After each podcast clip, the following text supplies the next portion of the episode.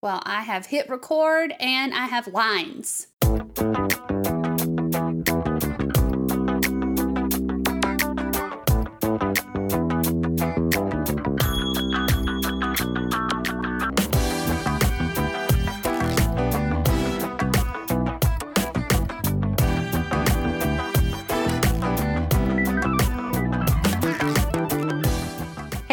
Everyone, you're listening to the Damn Fine TV podcast. I'm one of your hosts, Jasmine. And I'm Mel's.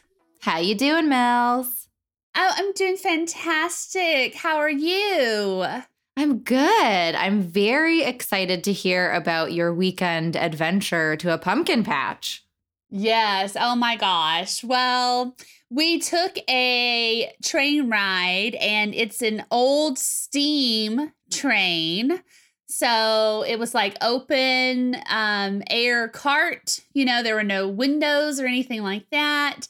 Um, so it was a little bit chilly, but that's okay. We bundled up and and it was really cool because the train went through the mountain and you just got Oh, some wow. amazing views. Yes, amazing views. Went through a couple of tunnels where it was really dark and kind of a little spooky. And I was like, oh, this is perfect for this spooky season that we're in Yeah. right now.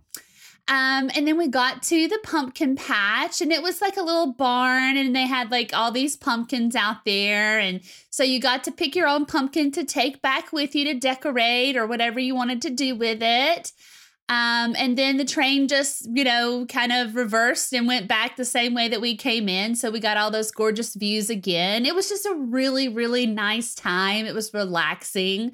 Um, of course, because of COVID, you did, you know, we did have to wear our masks the whole time we were on the train and we did the social distancing, which could be a little hard to manage with a four year old because they're wanting to like run all over the train cart, you know, and like Yeah. see everything. And so, but I mean, we we powered through that one little snag in it, and it was just an amazing time. It really was. That sounds so gorgeous. Like it's Yeah. it- yeah, it just seems like the perfect activity for this time of year.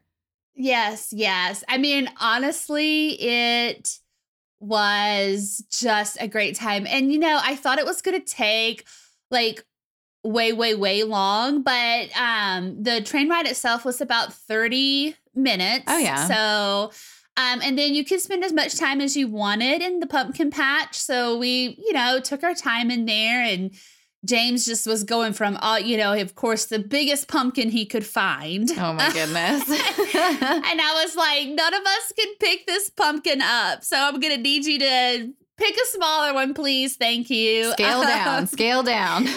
Scale down a little bit. Yeah. Um, so we took, it was about probably 20, 25 minutes is the time they allowed you to kind of, you know, just go through everything and then, um, then the train ride back. So it wasn't as long as I thought it was going to be, but where the train took off, it was about an hour ride there. So yeah. it took pretty much a good chunk of the day out of Yeah. out of uh, us having to do anything else. So it was good. It was good. That's so nice. So did you guys each get to pick a pumpkin or just like one for the family? No, we each got to pick one, so we've So got fun. three. Yeah, Yay. yeah. and I thought we would like decorate them or carve them, but we, we were so pooped when we got home last night Oh, yeah, or yesterday enough. afternoon that All we're that just going to take fresh some mountain air. I know, I know, I Yeah. know. So we're gonna take some time today to actually get down to decorating those bad boys. So, oh, so fun. Are you going to carve them or just like do stuff on the outside? well, we have these little and big surprise here. It's a Jack Skellington um little. So they're like little pieces that you can stick into the pumpkin that will make a character. So we have one that's like Buzz Oh. Lightyear, and it's like two legs, two arms, and then a head. That's and, so um, cool. Yeah, and so last year we actually found a Jack Skellington one, which really actually looks better on like the white pumpkins because Mm, the yeah, yeah, yeah.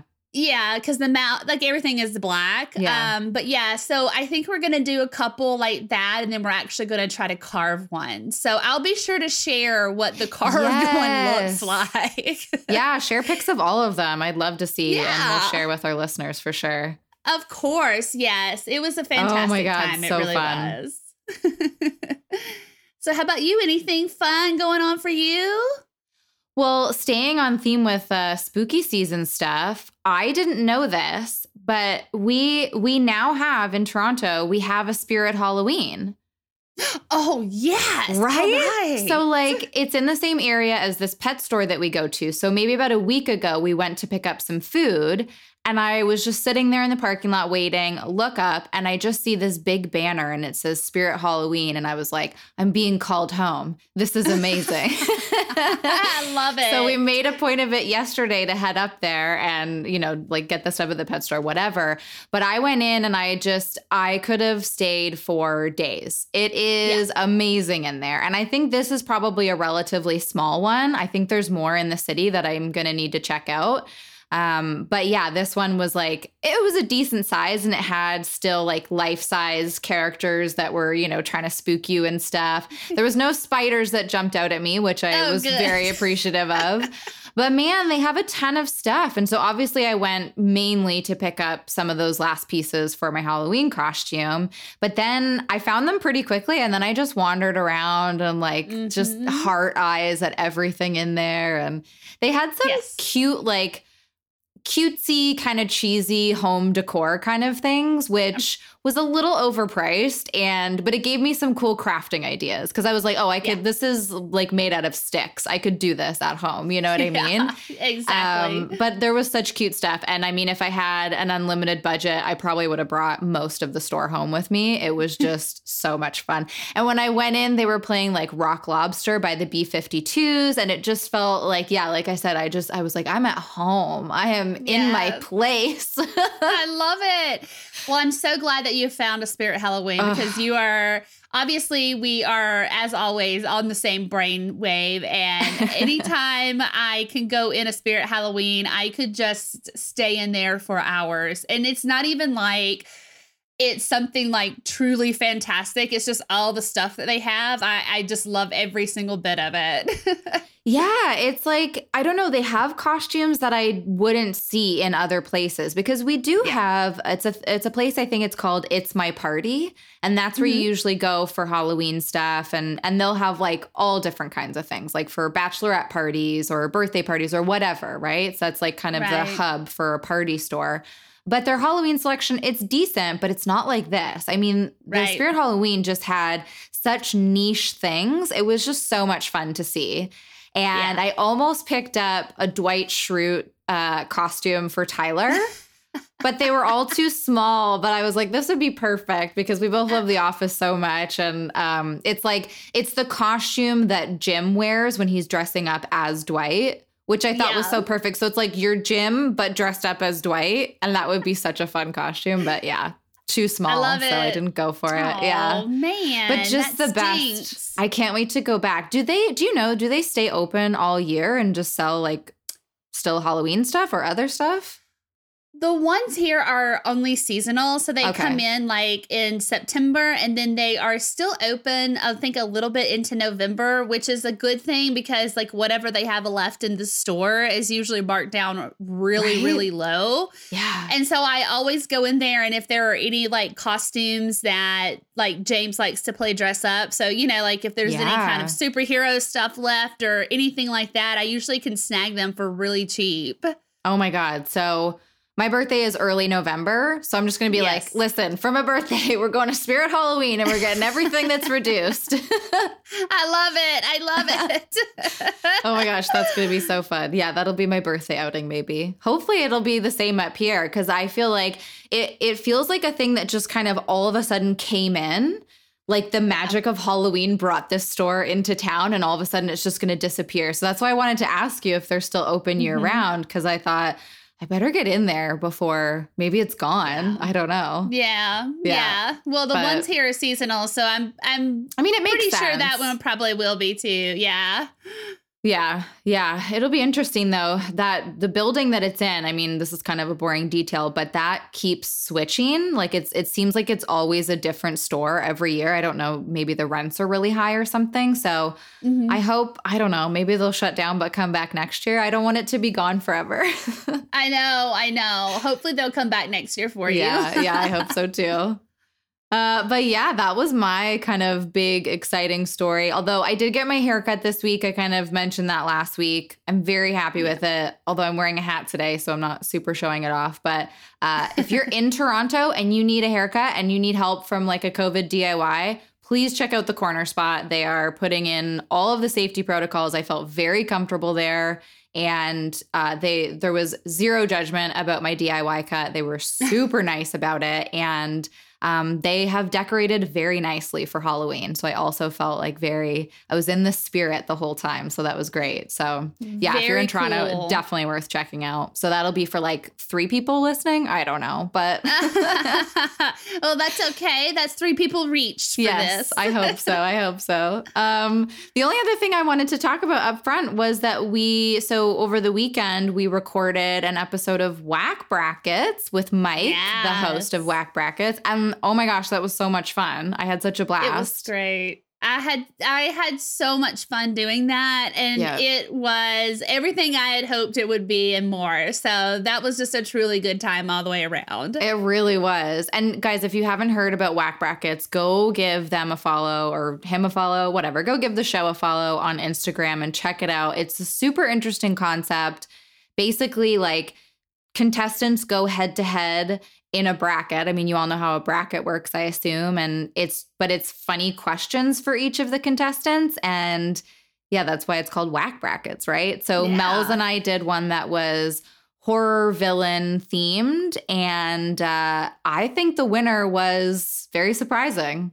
Very, very. So I can't wait for that to drop and for everyone yeah. to hopefully go and listen in for that because it was really not what I was expecting at all. Not at all.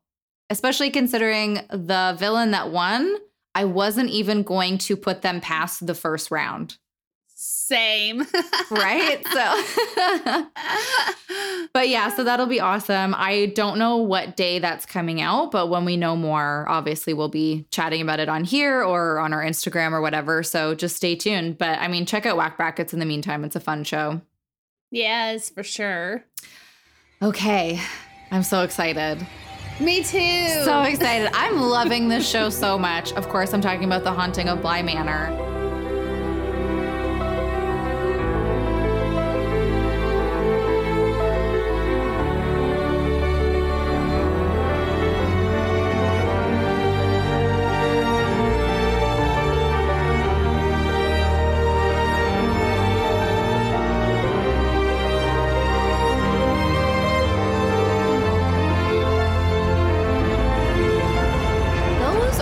Reviews really got in my head, and they're all fucking trash. And I yes. don't understand the hate that this show is getting. I think it's such a good show. Yeah.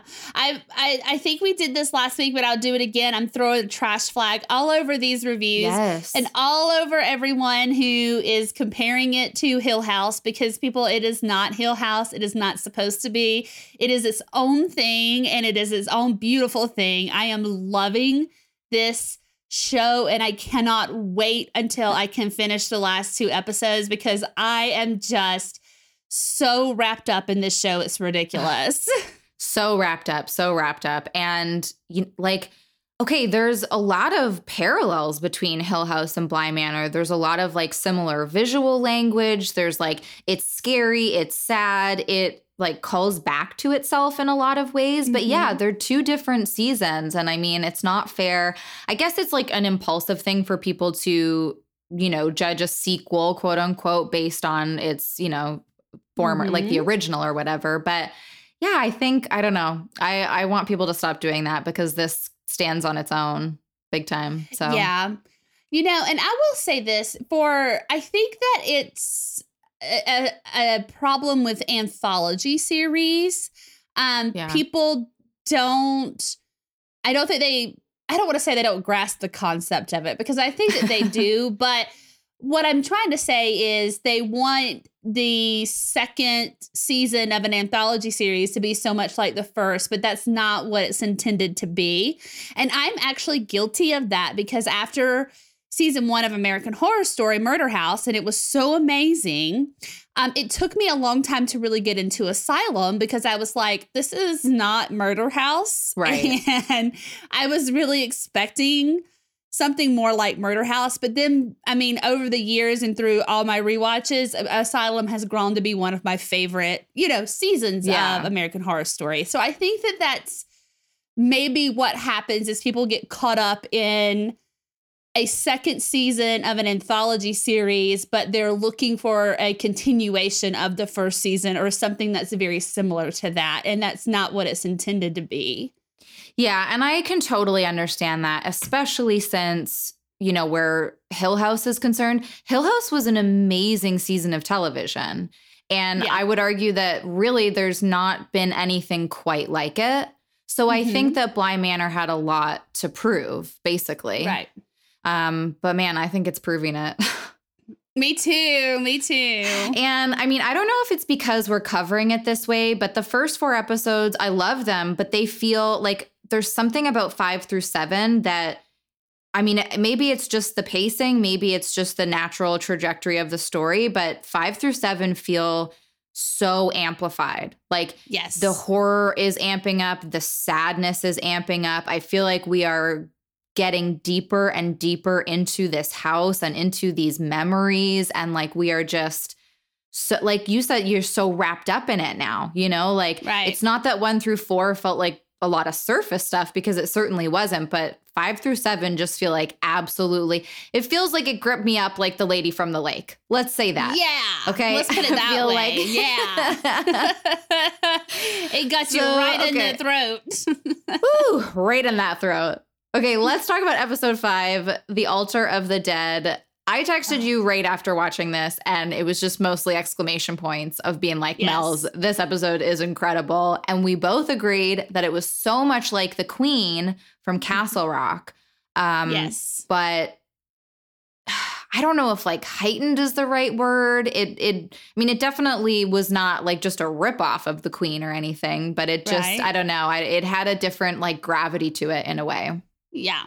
I uh, what I wrote in my notes were, was that it's like the queen on steroids a little bit. Yeah, You know, yeah. like same concept, but because of the nature of the show that they're doing this concept in, it's just I think amplified is the right word for it because you know, with the queen in Castle Rock, we knew that Ruth had dementia, and that was what that was all about. Now, this is something totally different. It's not dementia based, but you know, going in and out of dreams and in and out of memories and what's real and what's not when you're dealing with a a ghost story or a horror show like that's really that's why i say it's like on steroids you know Oh yeah, totally agree. And I mean, it's interesting that it was set up with a similar kind of thing though, like talking about Owen's mom who did have dementia. mm-hmm And that, Right. so there's there's a lot of parallels there. I I'm very curious to know if Mike Flanagan was a fan or is a fan of Castle Rock and was maybe like inspired by the Queen at all. But still, this is such a and and the story structure that's happening here in episode five, it kind of now carries throughout six and seven as well. Like we get a lot of similar stuff there. And so I wonder Mhm. if it'll be like that in eight and nine as well. But right um, but they set it up so well in this episode. Yes they did oh And uh, yeah, I mean, in my notes, I was like, this is the best episodes to me so far. Of course, that was before I saw six and seven. And I also wrote, and not just because it confirms Mel's and I theories, like, you know, that Hannah was dead and that there definitely is some possession going on.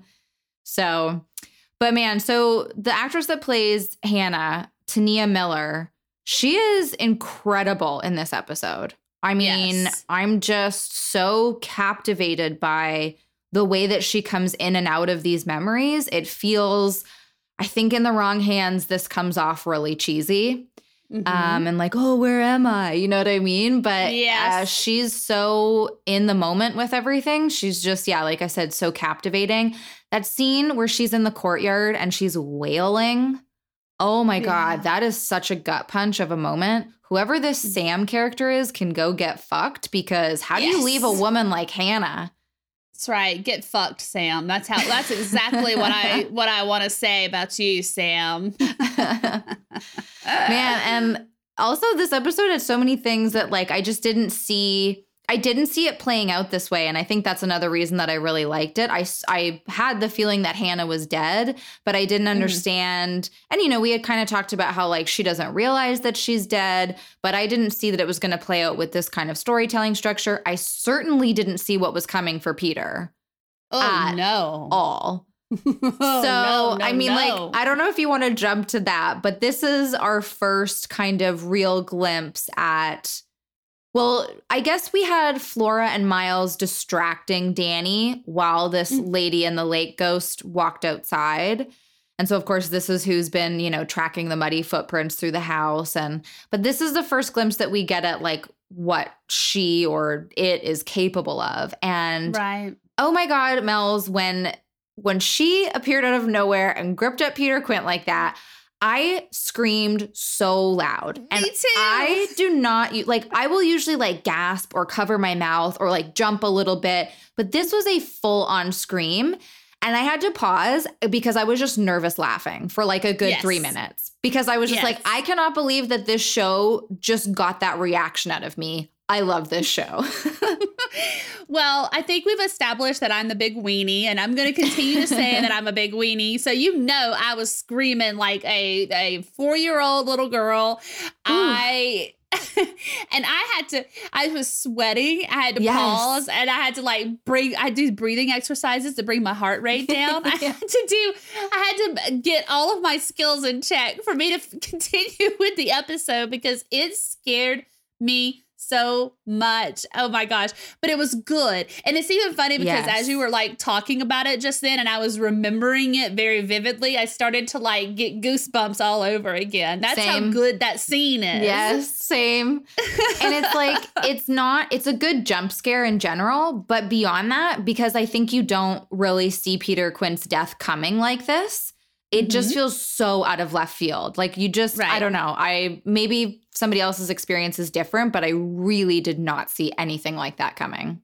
I wasn't expecting it at all. I really wasn't. I didn't, I mean, I figured that he was a ghost, but I didn't know obviously what happened to him or how it happened or, you know, any of the circumstances around it. So for this to be, the way that he went, it was just like, oh my goodness. And Whew. I guess that's yeah, and then I I guess that's her MO, like because the kids have been trying to distract Danny, you know, from her. Like, I don't know if it's just like if she appears and you're in her way, like boom, like that's just what happens to you. Because yeah. I don't think that everybody in that has you know, died in that house has died by the hands of this lady in the lake. You know, it just seems like if when she appears, if you're in her way, then that's where you're going. You're going straight like to the lake with her or something. I don't know. Yeah, I can see that being a thing for sure. But eh, no matter what, she's definitely, I feel like she's running the show at Bly Manor because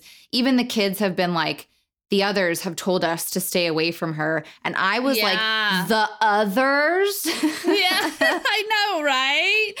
Man, I feel for these poor kids so much. Like the fact that they, because we didn't know that they had seen Peter's death. We knew that they lost their parents, that Flora found a dead Miss Jessel floating in the lake, but now they've also seen this ghost grip up a human man and choke him to death.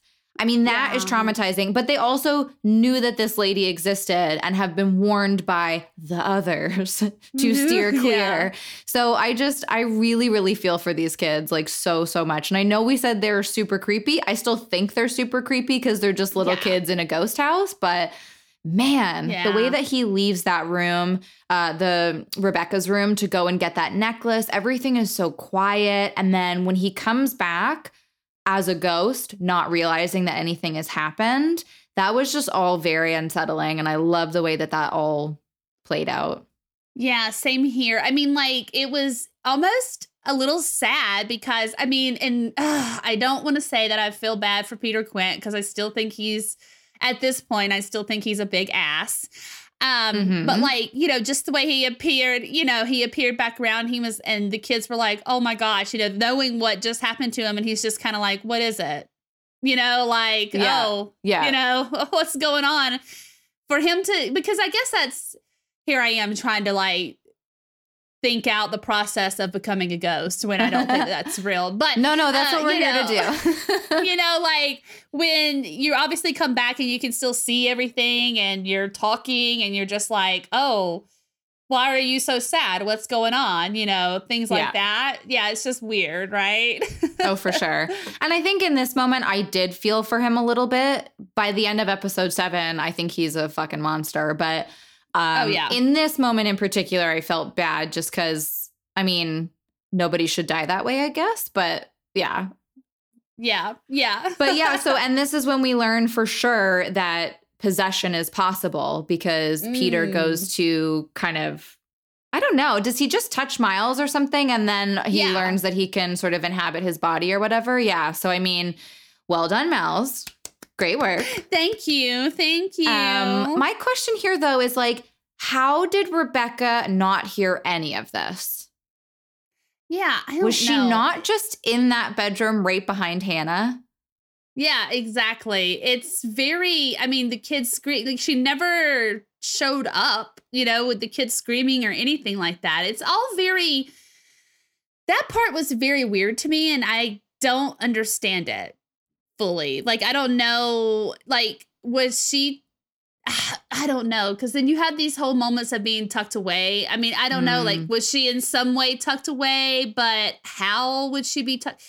listen i don't know my head is spinning right now I, i'm like the i'm i'm the math lady right now okay i've got all the equations going around because i'm just like there's there would logically seem like there would be no way that she would not hear what's going on No, You I can't honestly figure that out unless it just, I mean, unless it was a lot quicker than what we like. The kids weren't, well, no, did the kids scream? I don't know. I honestly don't want to pull the thread too hard. Like, I don't really care that much, to be honest. It's just Yeah. something that struck me a little bit was like, how did Rebecca not hear? But I, I don't know. Everything else is so I- great that i thought flora did scream when the lady in the lake showed up and grabbed him I mean, I but would then scream. again yeah. yeah but then again i don't I, I that that detail escapes my mind right now. I thought, but I I was thinking for sure that she did scream like, "Oh no," you know. No, she didn't say "Oh no," but it was one of those oh, types Oh of screams. no. Oh no! okay, this stuff with, I guess, the way that this episode kind of differs from the Queen as well is that it seems like Hannah, you know, for Ruth, she was just going through different memories and it didn't seem Mhm. like she was on any kind of a quest for anything. Whereas Hannah, like, I think in that episode, we were just getting a deeper understanding of how Ruth lives life. And I Right. think that this is how Hannah experiences time now. Like, I think she's constantly hopping through memories, as I think probably all of the ghosts in Bly are, as we see kind of in episode six and seven, and sometimes even humans. Um, But this episode to me was Hannah coming to the realization of what had happened to her. And of course, she was pushed into it. But um Good one, man. Oh, Bazinga! Yeah. um but yeah so there's this whole thing of her going back to certain moments like this interview that she had with owen and that the like the third or fourth time around however many times that goes on it starts to become incredibly heartbreaking because Yeah. I think we're aware at that point what's going on, or we at least are understanding that something is very wrong, especially when Owen is like, Yeah, apparently we're doing this again. Why don't you tell me why? And it's like, Oh shit. And Yeah. speaking of Owen, he is so creepy in this episode. Yes, girl. Yes. Like there's that one uh part where he screams out like Miles's full name, Mm-hmm. but then it hops into like it was uh it was Hannah that was doing it, you know, calling him. But when he turned to the camera and he started screaming that, I, I jumped then too. I was like, "Oh gosh, what is going on here?" Oh yeah, it was super freaky and just the way that like as time went on, how he kind of let down the facade of being Owen in general.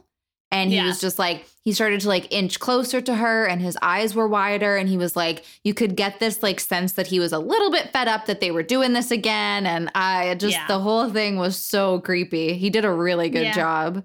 Yeah, for sure.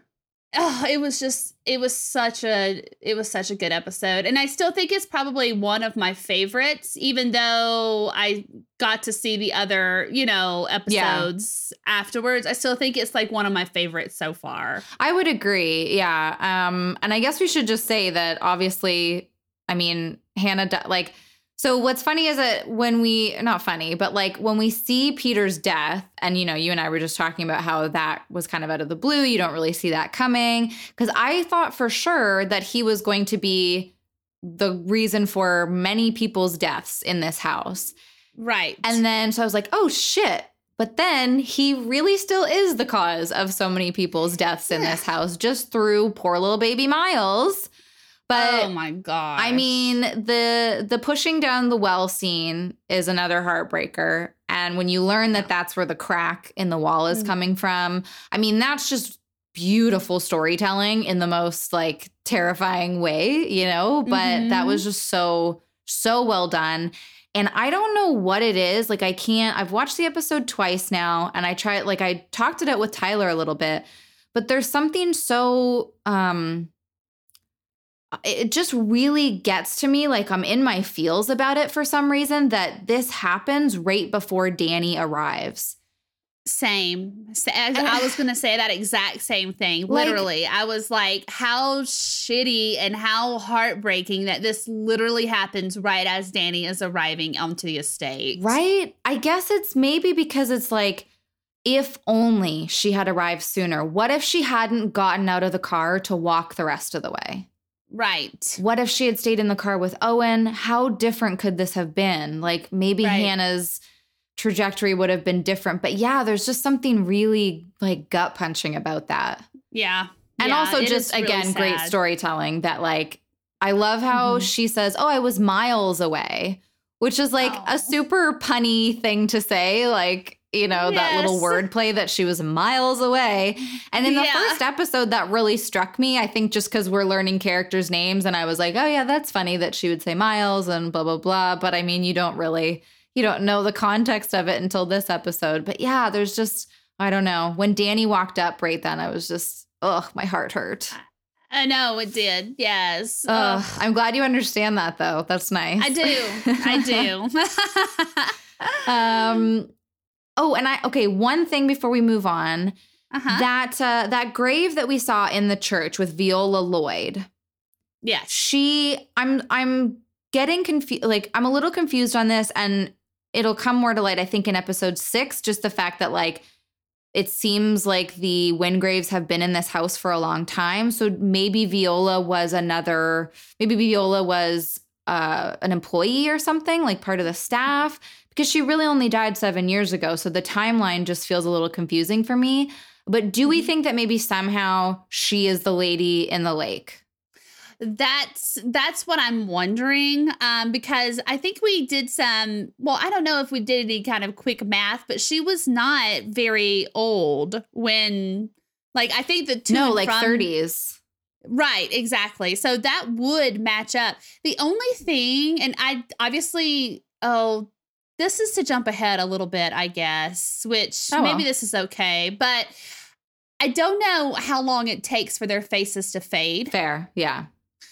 So I I have a feeling it's her, but I don't have a good understanding yet of how long it takes for their faces to start to fade away. Which I mean, seven years, yeah, I guess so. If you're not talked about or remembered or whatever the uh, rules are around your face right. fading away, you know, if that's the truth in that, then it won't take, you know, that long, I guess, right? No, I, I agree. That's a great point. Um, yeah, and I guess that will come into play a little bit for like episode seven, maybe, but I yeah. think I think it's possible just because of how I don't know, it's tough to say because Peter is so like um adamant that like they have to do it now because time is running out and it's only been like yeah, a year. True. So, yeah. anyways.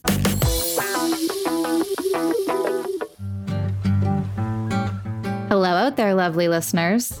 After a summer filled with magic and manifestation, we're excited to announce that season two of the Tarot Coven podcast is coming soon. This season, you can expect our usual chats and cackles as we explore all sorts of witchy goodness. like the suits of the tarot, numerology, Reiki, and more. And we're thrilled to be spilling tea with some very special guests. The Tarot Coven is grateful for your support, and we'd like to thank you for making our first season such a success. It brings us great joy to share this journey with you, and we can't wait to see what surprises season two has in store. We love to hear thoughts and stories from the Tarot Coven community, so make sure you're following us over on Instagram at Tarot Covencast. Leave us a comment or send us a DM so we can get to know you better. Check out tarotcovenpodcast.com for more info about the show, our hosts, and episode specific resources. This October 22nd, join Jasmine, Jesse, Elena, and me, Jekanovia, as we kick off season two. And just a week later, we'll be back for some Samhain shenanigans with another of our Wheel of the Year bonus episodes. And until then, everyone, keep, making, magic.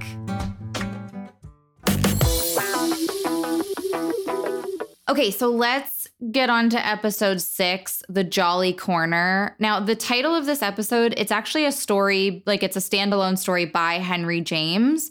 And it's Oh. about um like this man kind of confronting an alter ego who he think might who he thinks might be haunting him. So I thought that was Oh. pretty interesting. You can definitely see like the the adaptation here with Henry in in those like themes and everything. So Yeah, that's awesome. yeah, I thought that was pretty cool. And I guess uh, episode eight is also a standalone story. So maybe we'll talk more about that uh, in our next Ooh. episode. Yeah. That's right. So, but this episode is really like, it's kind of the Henry episode. It's kind of also a Flora episode because, you know, as much as we get background on Henry and what was going on with Charlotte and him, for me, Flora is the real standout in this episode.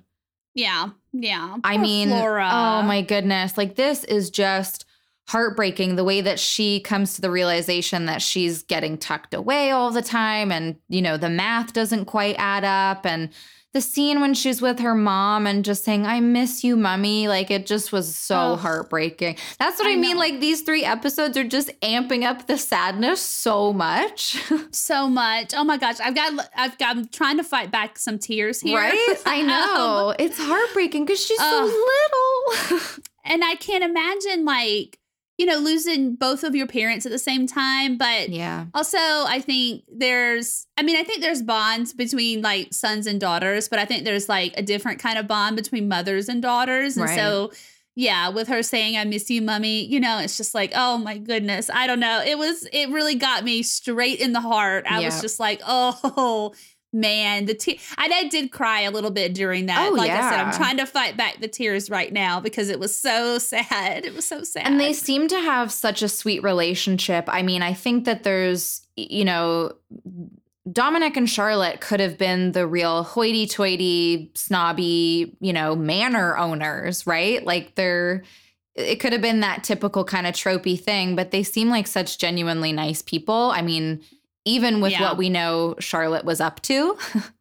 Uh, yeah. Um, but yeah, I I don't know. Um, but the stuff with Henry, I so like his. I love that we find out why he's dealing with this sort of alter ego ghost type thing of himself. You know, his like his brother basically cursed him with it, which I think is so Right. interesting.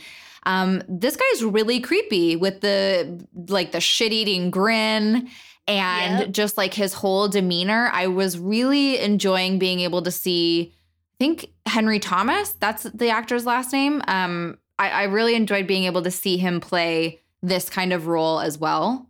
Because in Hill House, he's so kind, you know? right, right, Yeah. right. Um, but this was fun, and I mean, fun and like a fun to see him playing that kind of role, but also still very heartbreaking. And I was shocked to learn that it was Henry that's been calling the house.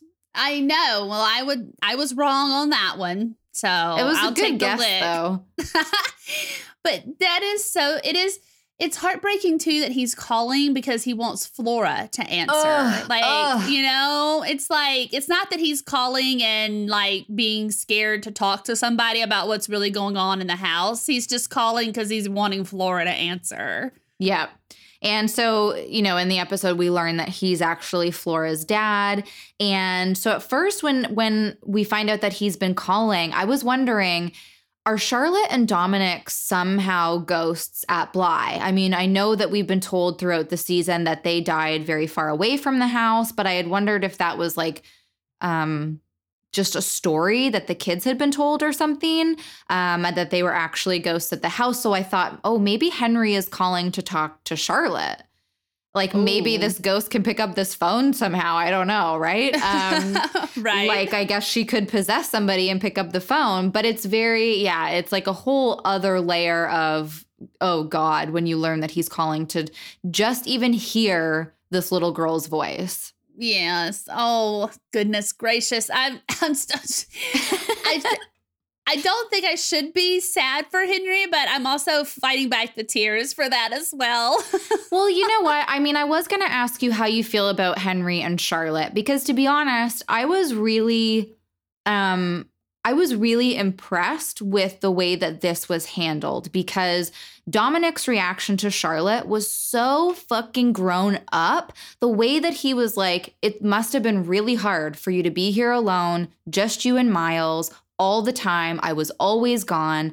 And like that's not a that's not a new story of a woman being left behind. And it's not that Right. some women might like being, you know, having all of that free time and just being a mom and that's totally cool, but some women don't want to just be kind of discarded in that way.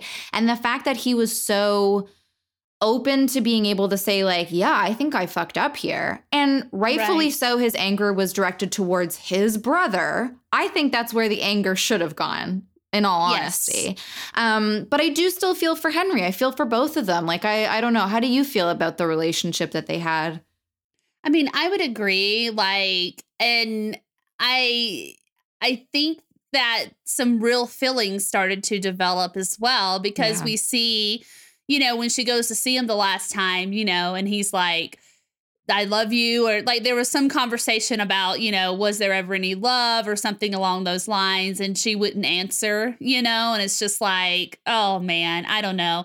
I just, I feel for Charlotte because, like you said, I mean, Dom was gone all the time. And, you know, Henry was there. And then, oh gosh, just for them to even conceive a baby together and then all of those years, I mean, knowing that he gave her the dollhouse, he had it special made for Ugh, her for yeah. her birthday. And all of that, oh man, yeah, it. and at that time he didn't even know right that flora was his daughter so yeah Right. But i feel like he just had this sort of weird special bond to Flora yeah versus Miles, but he didn't really know why. Right. You know, he didn't Yes. understand why. Yeah, because they have that whole conversation. You know, in this episode, Flora meets the little boy with no face, which is what I'm calling him. oh um, gosh. Playing with her dolls in the dollhouse. And basically, Charlotte and Henry just kind of say, like, it's an imaginary friend, kind of in a way, you know, and like, oh, just using tactics, you know, like when kids are scared of something that's under their bed or or whatever, like, oh, you have to make your own story for it and that'll make it more normal or whatever. But Henry says, I had a friend like you in this house. He was a soldier. Mm. And I'm like, boy, you were haunted as a kid then. You need to wake up and realize. Wake up and realize what's going on here. Yeah, it wasn't a figment. Now listen, that whole Oh, thing That's so cute. was super cute to me when she was like, "It is a mint of some type. A It is special kind of mint. Yes, and I was just like, "Oh my gosh!" I'm not going to attempt a British accent because that would just be horrific. But yes, I mean, and that whole innocence of a child, you know, where she's like, "It's a mint of some kind," and I just was like, "Oh, bless it, you sweet little girl, you." It was Oh. so, so sweet. I really loved that line of dialogue. But yeah, I, I totally agree that Henry and Flora just seem to always have a more special kind of connection. And and then of course, I mean, I kind of felt it coming in very early on in the scene where uh like Charlotte's in labor and Dominic's coming home and they keep driving home the point that she's so early early, right? Yeah. Yeah. And I mean, I don't think they were trying to conceal it too much because it's coming out in this episode, anyways. But yeah, you start to get the vibes pretty early on, and then all of their interactions. I think from the beginning have a lot of weight to them, but then once you know the truth that he's her father, it's like retroactively like, oh my God, this is so much heavier. There was one scene, and this is not about Flora, but it's where we really just start seeing the alter ego. Yeah. And there was the one scene, and it was so creepy because he was like, the alter ego was like hidden, but you could just see his little fingers on the like door or whatever. Yes. And Henry was like, I don't even know why you're hiding at this point. Just come on out. You know what I mean? And I was like, oh, it was just so creepy. But it was just the way it, all you could see were his little fingers on the door. I was like, ew. That's such a good like horror, not trope, but like I I don't know, just a thing that's done in horror where you just like see the fingers and like I love when they'll like slowly come around the door, just like one by one. It's so creepy. yes, yes, yes. But yeah, I mean, his alter ego ghost thing was great. And I like how they didn't reveal it right away because I was like, oh, is it his brother? Is it Peter somehow? Like, who is he seeing? Like, he's so familiar with it already, you know, like he's asking it, he's getting its drink order. And I know, right? Like, is it going to be scotch or bourbon tonight? You know? And it's Yeah. like, scotch it is. yeah. Oh, we're having both tonight, I see. Uh, yeah. I love it. Uh, all right. Well, moving on from all of that stuff, then I guess we can talk about Danny and Jamie for a little bit. I Yes. I hate to say it, but I feel like they feel awkward now, and it's really bothering me because I was really here for them to have a relationship, but there's something that just doesn't feel right anymore for me. I don't know. How are you feeling Yeah. about them? Same. I mean, it was, well, and they, they put out the awkwardness after, you know, I Mhm. don't know. And I don't know if it's Danny or if it's Jamie or if it's just a combination of the two, but I have to agree that it is an, it's, it's a bit awkward now. Yeah. And what did you think about the way that Jamie just laid her backstory out and and had this like speech about plants versus humans and Oh, listen, that was that was very heartbreaking, and the fact that she tied it all into the moonflower that dies every night. yeah. I was just like, wow. I don't know. I mean, that was beautifully written, in my opinion, and like done. I I don't know. Like when she was leading her out there, I was like, oh no, they're gonna get attacked by a ghost, and I'm not ready for this. Yeah. I was like, that's all I kept thinking. But when she showed her the moonflower and told her, you know, how the moonflower grows and its short little lifespan and everything like that, and then how she tied it into her backstory with her mom and dad and and little brother and everything like that. Oh, and it's also it's a direct correlation with Flora as well because her little brother was not really her dad's child either, right? So Wait, her little brother. Wait, Miles. No, no, I'm talking about Jamie's little brother. Oh, oh, gotcha, gotcha, gotcha. Right. Yeah, remember how she said, you know, th- that the dad would be, be in the mines and everything, and Yeah. then the mom had the baby. Yeah, Yeah. and so I was like, oh my gosh, just like Miles and Flora too. Yeah, I totally agree. I think this was super well written. Just the way, I mean, now that you've pointed that out, that adds an extra layer to it. But the way it all related back to this moonflower, I, yeah, it was beautifully scripted. There was something that didn't come through for me though when Jamie was talking. And I just, I really wish it had landed more for me. For some reason, it just felt a little empty. And I, that really bums me out because I was so looking forward to the Danny Jamie relationship that was clearly building. I mean, I still like them. I just, I don't know. There was something that didn't quite hit for me with this, which is too bad. But Yeah. um, but I think they're still, I think they're still cute. I think there's still potential if they ever see each other again. Because as soon as Jamie Oh. said there will be other nights, I was like, no, there won't. You're so stupid. no. Do you not know you're in a horror show? Because as soon as you said that, you made sure there wouldn't be other nights. So way to go. I mean, like thanks to Scream pointing out the uh, rules of the horror, where you say "I'll be right back." That was a "be right back" moment right it there. absolutely was. Jamie, come on. And I mean, like, wasn't that no, Jamie Kennedy played that character, but what's his name Yes. in, in the movie? Why can't I think of it? Randy. Randy. Oh my God, that's why. Anyways, yeah. So, I mean, I still thought it was pretty cute when uh, Danny said to Jamie, Oh, we'll just keep things proper boring. no, no, I loved that. I know.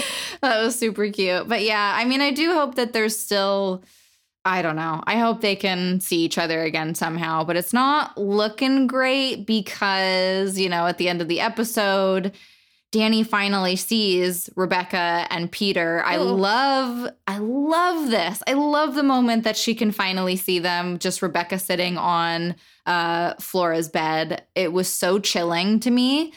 Um Yeah. even though that we like we know that they're there, there was something about seeing it through Danny's eyes that just made it like the first time again or something if that makes sense. Yeah, yeah. Now I have a question, and uh, I'm forgive me because I'm not sure which episode this happened in. I want to say it might have been 5 Mhm. but why does Rebecca look different to Hannah when Hannah sees her? Did you notice that? I don't know if this was. I hope it wasn't a figment of my imagination. But when Uh. Hannah saw the ghost of Rebecca, she had the white eyes and she looked very Oh. like creepy. But how come when in in which scene do you remember? Um it's like when Hannah was out by the lake at some point and she looked up and she saw like Rebecca's ghost there in the black dress. And oh yeah. I'm yeah, I do sure remember.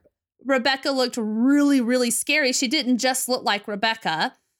Um, but then when Danny sees Rebecca on Flora's bed, she looks like regular old Rebecca. I don't know. It's a weird thing. So I wonder if it has something to do with like when Hannah sees Rebecca, I feel like she's in one of her memories. Like she's tucked away, she's moving through memories, timelines, whatever. When Danny sees Rebecca, it's like in the present. So I wonder if that makes Mm. the difference.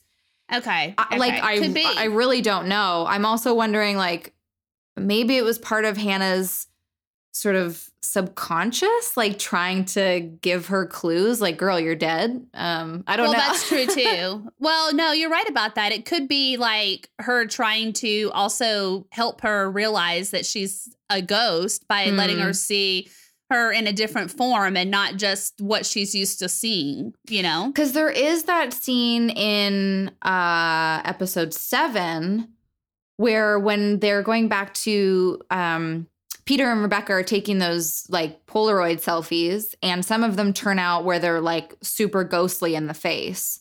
Right, right. So I wonder if it's when you're tucked away, that's a possibility or something. Okay. I don't- Very good. I don't know. That'll be our canon, I guess. yes, that's right. All right, well, let's talk about episode seven then. The t- sorry, unless you had anything else about six. Well, no, just the fact that I got really spooked out. Also, obviously for for very obvious reason reasons on this when Miles just knocks Danny like slap out. You know, Oh I was God. like, no, no, this Yeah. is not.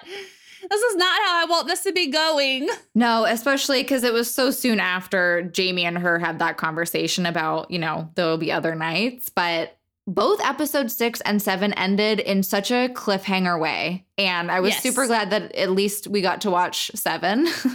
Yeah, for sure. Yeah. um, okay, before we super dive into episode seven, which is called The Two Faces Part Two, I think we should chat about our theory.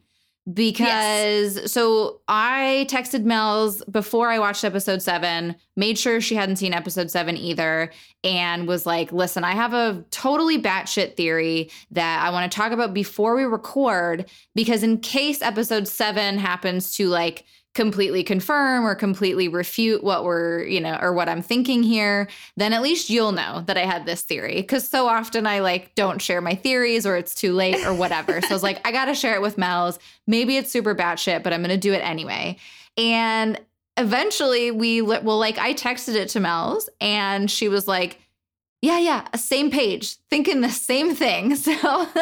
So that made me feel so much better. But basically, we have a theory that the couple at the wedding are somehow Flora and Miles, but really they've been completely taken over by Rebecca and Peter.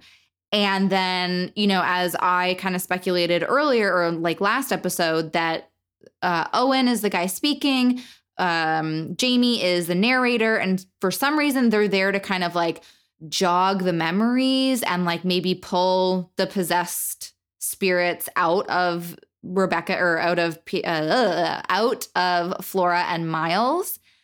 Now, I think that this episode does maybe confirm one half of that, but also refute the other half, right? Right. Because right. we see that Miss Jessel doesn't go along with Peter Quint's plan. So, but I mean, at this point, Miles is completely taken over. Yeah. Oh, which is sad. I mean, I know I said they're they're little creeps, but oh, I hate it. I know, I know.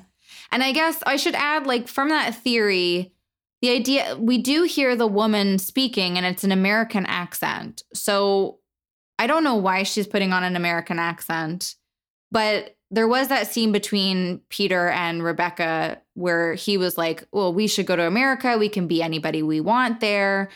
So Right. it doesn't feel too far fetched that that's where they would go and maybe like assume different identities or whatever. But um, it still feels kind of batshit to have a brother and a sister be getting married. But right. if they're if they're completely possessed by other people, it might not be such a thing. But like, who do you think is in Flora's body if that is Flora? Because I don't I think don't it's know. Rebecca, right? I don't think it's Re- I I well, just based on what we know has happened in episode 7, I don't I would guess it is not Rebecca unless she found someone else to possess that wasn't Flora because Mm. maybe maybe it's just because of her relationship with the kids and that's why she didn't want to take Flora so maybe it's someone else but I don't it would I mean it would have to be another kid though I would assume so I don't know. I mean, I I love I love the theory and I'm still going with it. I just don't know the logistics of it. Same. there's like some there's some gaps there, but like and and so I was like, oh well, maybe it's Danny somehow, but. Uh, That seems like too far apart in age, but just trying to figure out like why they would have the American accent, you know? Because it Yeah. seems that like even though Peter is in Miles's body, it's not a Irish or Scottish accent coming out of Miles. It's like Right. it's definitely still Miles's voice. So yeah. Now I have another I have another question about this theory though Okay. is how would they get off the grounds? Well, I think that if they're in, oh, but wait a second, it didn't because work. Peter it didn't work with Peter and Rebecca. huh. Well, but that was before they tried the full possession thing, right? True, true. That was yeah. I mean, I think they've learned more from when he was trying to possess her and leave the grounds. I think that they've learned obviously Yeah. more things. So you're right. Could okay. All right. But then again, like we Scratch didn't that. see them. We only saw the attempt once, and it was before the full possession. And then even after that, the only thing we saw was Peter taking Rebecca's body to the lake, which yikes. Ugh, yikes, yikes. Yeah. And speaking of the lake, listen, the Lady of the Lake is a super scary ghost. And especially by the end of this episode, I'm like, I'm very concerned for Danny. And I can't wait to learn more about this ghost. But honestly, I think Peter Quint is scarier. What about you? He, well, he's a manipulative little shit. Yeah. So, I mean, even if he, in his thought process, I, this was very muddy for me. And I'm going to tell you why. Because at first I thought he really wants to be with her so bad. And he knows how that has to happen eventually. And and so and she's giving him the same vibe that she wants. But but then I was like, but you gotta be upfront with what you're doing to her. You can't just possess her and then drown her in the lake and then think she's gonna be okay with it if you have not discussed that's called consent.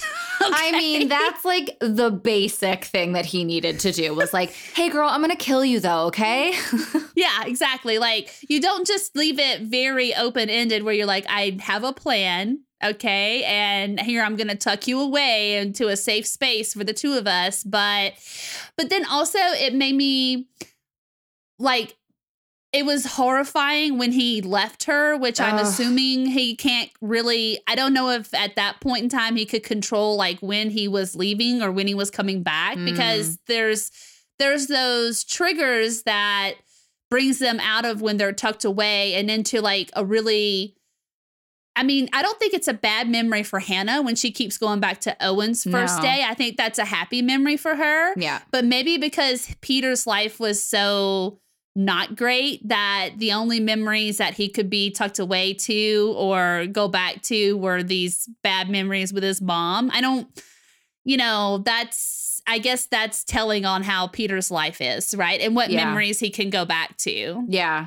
I mean, I kind of see it playing out as um a little bit of like a morality kind of thing in a way. Like I think Peter is in hell. I think there's a way that Bly like Mm. Bly is kind of judging souls in a little bit of a way and I think Peter is living through his own hell and while Hannah's existence isn't exactly heaven, she at least gets to revisit memories that are pleasant. And it seems that Rebecca gets to do the same. Whereas what we've seen from Peter's memory is just this same torture over and over. And I think he deserves it. And I'm glad that he is, his life is basically haunting him, even though he is the ghost in a haunted house. I love that sort of, I don't know if twist is the right word, but I think you know where I'm going with that anyway. Right, right, Yeah. right. It is, it's, he deserves it for sure. He absolutely does. And I, every time we went back to it, I just was like, yes, you take this torture.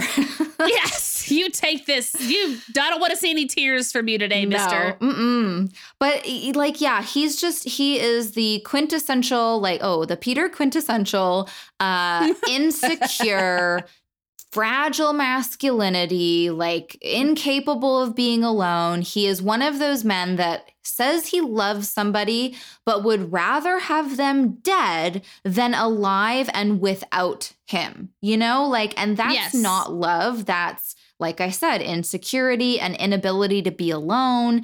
He is so messed up. And that's why I say he's scarier than the lady in the lake, because right now, at least, we don't really know.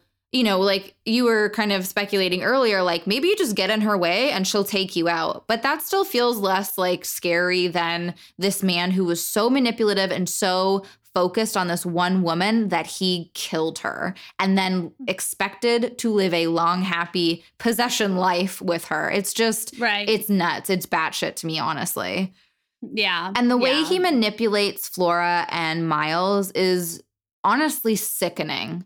I was like, my skin was crawling every time he was talking to Miles and Flora. Love that they dropped the forever home bit from Hill House, Oh, or not yeah. from Hill House, but like, you know, that really nice nod back. That was so cool. Mhm. But ugh, I hate the way that he talks to these kids. It's so, it really makes me feel for them even more again, you know? Well, it's terrible because he's playing in on their one Yes. Like, thing that they want the most, which is to be back with their mom and dad. yep. Yep. And, oh, it is like you said, like your skin crawls over it. It's just ugh. because actually the way that he like he exhibits certain behaviors that i think um when done with a pure intention is actually a really great way to approach kids in a way if that makes sense like Right. he's just using that ability to talk to kids for the worst reasons yes. Yeah. Yes. Um, but yeah, I'm so glad that Rebecca didn't go along with this plan because honestly, I was like, how can she forgive him after this? How could she possibly be on board with anything that he wanted to do after he murdered her? And I mean, it's not very often, I mean, it's never that you get to like confront your murderer and sort of maybe find a way to forgive them somehow. But I just, I don't know how I could ever forgive someone for doing that. No, me either. I mean, look, here's the thing. She loved him for whatever Ugh. reasons. Oh, I don't understand. She was so Don't. thirsty for him. Ugh. Ugh. I don't understand it either. And but perhaps that was his manipulation way. And you know, there there that happens in relationships, you know. Yeah. But- yeah. she you know she loved him and she wanted to be with him but i i just know i just know obviously from how she's also in the afterlife with him that she would have never agreed to also in losing her life to be with him that way you know Ugh. It's so it's so deeply chilling the way that she does lose her life. And Ugh. I really did have a feeling that there was going to be some foul play in terms of Rebecca's death. But again, this was something that I really did not see coming, you know? Right. I mean, I honestly thought that maybe at this point she would decide to uh, commit suicide because she was so enthralled with Peter and was just like, this is the only way that we can be together. So I will kill myself, basically. Um, Right. But I didn't realize that it was going to go down like this. And I think that that's just, man, Mike Flanagan is weaving a particularly chilling tale here. yes, for sure. Um, but yeah, kind of like I talked about before, this episode does a lot with um, or I should say like episodes five, six, and seven do a lot with this kind of story structure of hopping through memories. And um I really thought that maybe by now like at the beginning of this episode when we realize that Peter is going to get pulled away because he hears that knocking and I think Rebecca heard a voice and got pulled away or something um I was like oh I think I'm going to be irritated by this like because it felt really special in episode 5 just to um show us Hannah's story in that way but I, I'm actually really enjoying it and I think that it's um pulling us deeper and deeper into this house and into its residents alive or dead because i think for a lot of them like that's the way that they are experiencing life now mm-hmm. and right. so i like that we're right there with them kind of going on this you know topsy turvy kind of ride kind of thing and um yeah like i said for some it's they get these sad memories or these pleasant memories but peter just gets to live in his own little hell and i think that that's really amazing yeah, it's very fitting. It's good for him. Yeah. Um he- another funny thing though, I mean, well not funny, but like kind of parallels back to episode 5 when we see Peter Quint's death. When Dani is being held hostage in the attic, why is she not screaming more? I know she screams, but I feel like I would be screaming to the point where my throat was raw. Oh yeah, same here. I mean, I would like I would have probably passed out from Exactly. screaming. exactly. Like yeah, you would have went like red and then blue in the face and then passed out, you know? yes, exactly. Yeah, I was confused why she wasn't screaming more, but that was ugh, ugh, just putting yourself in Dani's shoes and having to watch these children be manipulated by these adults. I mean, mostly Peter, but just and have so little control to just be so helpless like that. It was ugh, so uncomfortable. Yes, it was. Oh my gosh. Now, what do you think about the way that Jamie was like trying to convince or trying to help Rebecca get back on track? Um, with this whole like, oh, you should approach Henry and get back on the barrister track, talk to him about the pupillage. Like, I don't know that Henry owed Rebecca anything, honestly. Yeah, that was confusing to me. And I didn't, yeah, I don't know about that because I was like, but do you? I mean, you didn't, you weren't upfront. Like Rebecca wasn't upfront Mm. by saying, I'm going to come in and I'm going to do this and I'm going to try to prove to you, Henry, that I should have this pupillage, right? So for Jamie to say that, it makes me wonder like, were there other conversations that we don't know about? Or like, where did that really come? Because for me, it came out of left field. Yeah, same here. And I can see it as like it's nice that Jamie is trying to give her something else to focus on and remind her of like what her goals were. But I really get the sense that Henry wouldn't give a shit and also probably wouldn't like the fact that two of his staff members were together. Like I don't know, that Right. strikes me as something that Henry wouldn't be super into. But more about the fact that him not giving a shit. And I guess we kind of failed to mention this when talking about episode six, but now we know why he stays away from Bly and why he stays away from the kids. I mean, it's probably a lot of guilt, a lot of shame, but also his brother said the words, I banish you.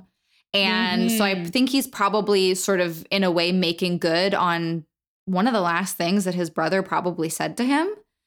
Right. Um, but anyways, yeah, I just get the sense that he just wouldn't. I, I don't know. I don't think he would budge on this. So I think it's nice that Jamie tried to help refocus her attention, but it was a weird route to take, I guess. I agree with that. I really do. Yeah.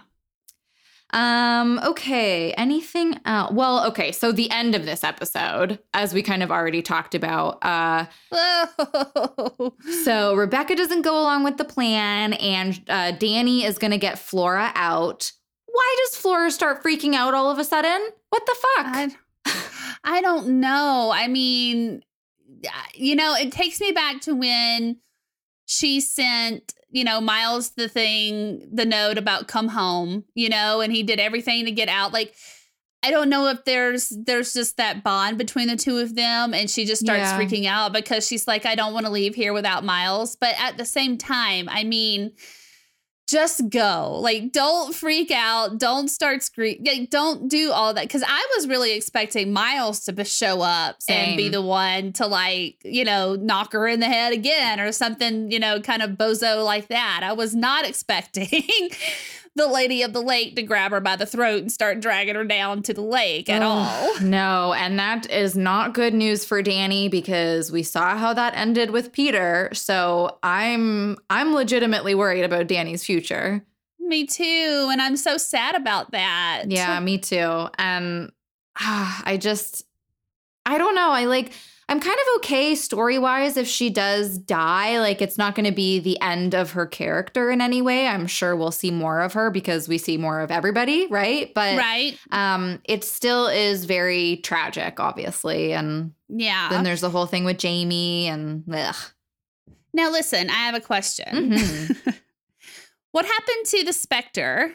Or what happened to Spectacles? Like, what happened to Edmund? Is Was that his name? Yeah, so I kind of took this as when she threw the his glasses on the fire, that was kind of her way of releasing that from her. Okay. Although we had kind of speculated like is his ghost now a part of Bly just because of the way it was Mhm. sucked back into the house? So, I mean, maybe he's around, but we just haven't seen him. I mean, to be fair, like these episodes really weren't that focused on Dani in any big way. Right? So maybe we just haven't had a chance to see him again. But why did you have another thought of where he might be? Well, I started to wonder if the way she gets away from the lady in the lake is if Oh. spectacles is if spectacles shows up and they have like this cool ghost fight. Now that's just me being like, I want to see a ghost fight. I love it. Uh, and it probably won't come to fruition, but at the end of the episode, I was like, okay, first of all, spectacles, you haven't shown back up. Yeah. Second of all, I feel like they had, I feel like, like you said, they had some type of closure because she did like burn the glasses, but he was still standing there, you That's know, and she, yeah. she did make that remark where she was like, well, I guess it's me and you, right? Like, Hmm. so if he did get, if he did get banished to the house, I just think it would be awesome if he somehow ended up saving Dani and that gave her even more closure as to him like not or for her to not have to be like having all this remorse and regret about how he died. Right? Abs- I don't know. Oh yeah, no, I really love this this theory and especially because I mean, I'm starting to not starting, but it's something you brought up before when we were talking, the idea that the so the ghosts we've learned that the reason they don't have faces or I think what Flora had called like their faces unfinished or something, but they've begun to fade after time. And I think you kind of briefly said, you know, nobody's talking about them, nobody remembers them, that kind of thing. And I would love if that is the case, like that's why it's happening, because that's a real world thing. You know, like we keep our loved ones who have passed on alive through stories that we tell, through our memories, right? And you're, Mhm. there's that saying that you're alive until the last person who knew you passes away or something, right? That's how your Yes. spirit lives on. So there's something extra tragic about the idea that these people who have died at Bly, nobody remembers them anymore and nobody's talking about them. And what was my point there? I was coming around to something. Oh, I think that perhaps for some of these ghosts, maybe all of them, there's some kind of closure that they are looking for. And I wonder if that would be a nice way to help um, spectacles move on and not be trapped at Bly and to help Dani actually like you know, if she survives, get that kind of closure on that life too. Because it really seems like to me, especially for characters like Hannah and Rebecca, if they can find their own kind of closure, maybe they will be set free because it feels like they have unfinished business. And especially with Hannah, who didn't really realize she was even dead, you know? Right, right. So, yeah, I like that a lot. That's just me being crazy Mills. And a ghost fight. Come on, it could be great. I want a ghost fight. Is that too much to ask for?